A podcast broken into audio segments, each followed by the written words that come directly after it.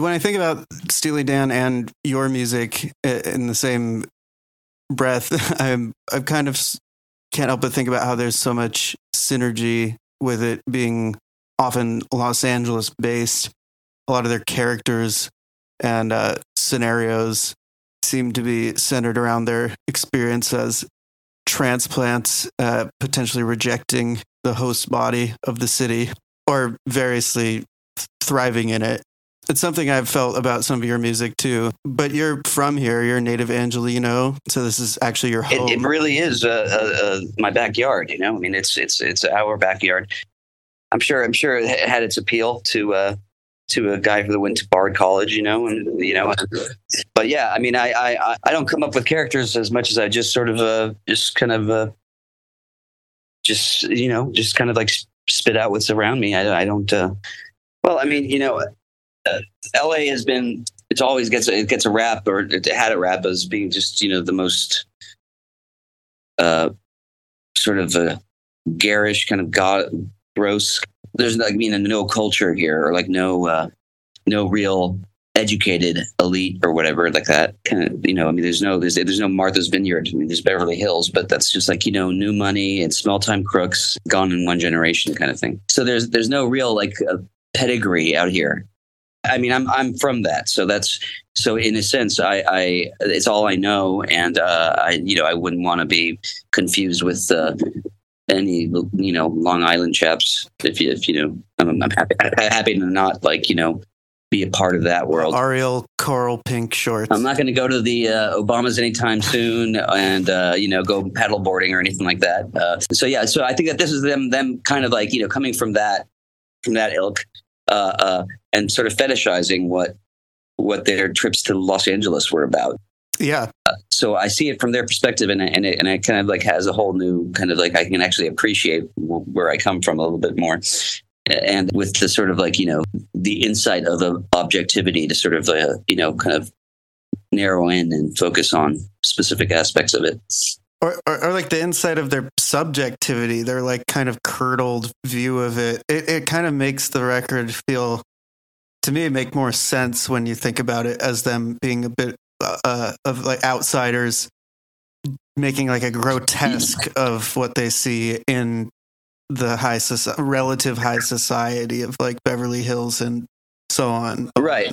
Like Glamour Profession and Hey 19, they these songs kind of have this too much cologne reek to them. Yeah, exactly. It's Rodeo Drive. It's it's it's uh and and that's the whole that's the whole point and uh uh and that that is the part that I actually, you know, that really spoke to me, and also the part that I think was was finally like off putting enough to the general audiences uh, or to their fan base or whatever that to kind of like you know sort of pigeonhole uh, uh, Gaucho as being a sort of a the beginning of the end or the you know the the, the work of of an afterthought or something like that a, a band after its peak or something like that ironically as cynical as they might be here they are kind of setting the template for uh, Los Angeles based rock acts moving forward? Well, they definitely set the template for uh, for a bunch of New Yorkers coming out here and uh, raising the uh, the rents. I mean, if you really want to get the native Angelino's perspective, it's probably uh, you know you're you're really just getting the Orange County perspective, and I think that that's uh, that's a fair enough uh, assessment of that. I mean, I think that like you know, LA is just really just the neighboring towns for the most part. Um, people, you know, from the outskirts or people from Orange County um, moving up there because it's just closest city. It's kind of like kind of like the Bay Area a little bit, but like it's a different, slightly different uh, type type of person. But Orange County, I think, is like it's LA for all intents and purposes. Yeah, that's uh, very true in many ways. I mean, I'm from the suburbs. Ian and I both are. When you say suburbs, what do you mean? What, what, what suburbs? Ian and I went to school in Agoura Hills. Um, oh, yeah. Yeah, spent a lot of time in the valley yeah. and downtown. Like even as kids, it's it's kind of just wherever you're able to drive. Right. Um, it, it, this record a little bit. I've, I was just rereading uh, some Bret Easton Ellis. I was reading less than less than zero and this is kind of like that, like in a way. It's in same era too. Yeah, it is. Like, it, it belongs in that canon of the, these views of Los Angeles from people who are within something they know is uh, kind of gross but glamorous. it's like their parents a little bit more. It's it's, it's a little bit like you know like uh, Yeah, uh, it's a little older uh, uh, than the high school age, but it's it's like they're the parents of the. Of, it's like what mom and dad are doing, like you know, for the weekend. Yeah, in, in that whole book and in all his stuff, the parents are nowhere to be seen, and this is what they're doing. exactly. They're all, they're they're all, they're off on the on a yacht in fucking in in in Marina Del Rey or something like that for the week. Yeah, they're having like a weird threesome, like in Babylon Sister. yeah, Like- yes, exactly. With Liberace or something like that. Uh, leave a little note on the marble countertop, in Bel Air uh, mansion, and then they're going out to do a glamour profession. My favorite track on the record. Is is that your favorite one? Yeah, definitely. It's definitely definitely the the, the, the ultimate, the peak of the of the whole thing for me.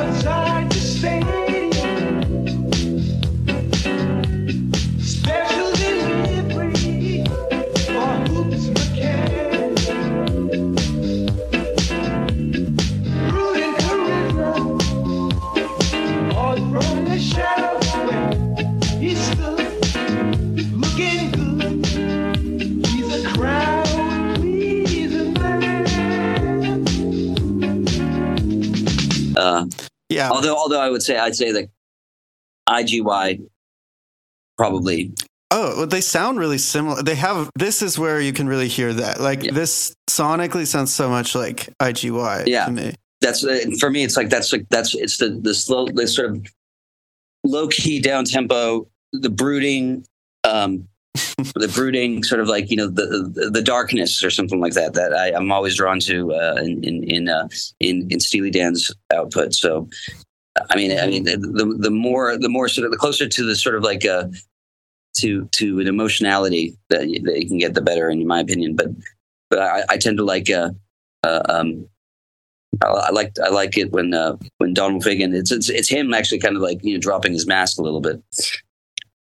Yeah, I mean the song, as much as it seems on its surface to be uh, glamorous, like the, it's in the title, and it has all these really funny lyrics about just like driving around and uh, selling drugs and Yeah, celebrating with dumplings and whatever. But Barbados. off to Barbados. But then it's also living hard will take its toll. No song that's just fully uh, celebrating any of this would ever have that as the main refrain. Yeah, it's like life life in LA is so lonely. You know? It's this ominous cloud. yeah, yeah,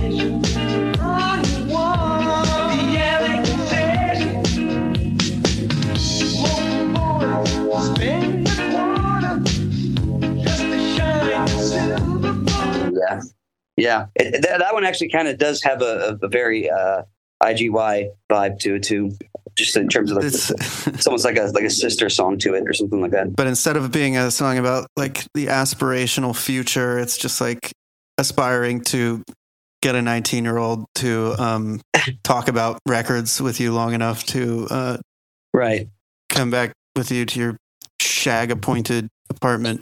shag layer. Yeah, your shag bus, the shag, yeah, into the the mystery machine. Shaggy's bus. Is this is this isn't the one? This isn't the record that had like Mark Knopfler come in and do like a a lead a, a thousand times, is it? No, that's right. It is. It was on Gaucho on Time Out of Mind. They basically did um, Stanley Kubrick uh, to him. They like made him do it. They did, they did the Shelley Duvall. Yes, they they treated him like Shelley Duvall.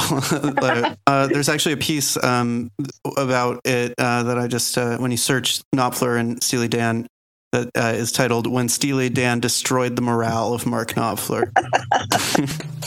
they just like were criticizing him along the way um, as you know while like you know dry, grinding him into the ground. It was a strange experience. Knopfler recalled like getting into a swimming pool with lead weights tied to your boot.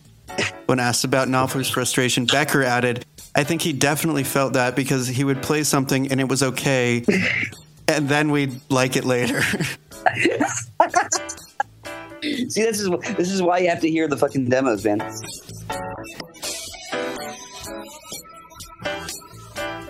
The demos demos without any of the uh, the added bonus stuff. And I mean, it's it's it's anal enough uh, uh, without any of the bells and whistles, you know.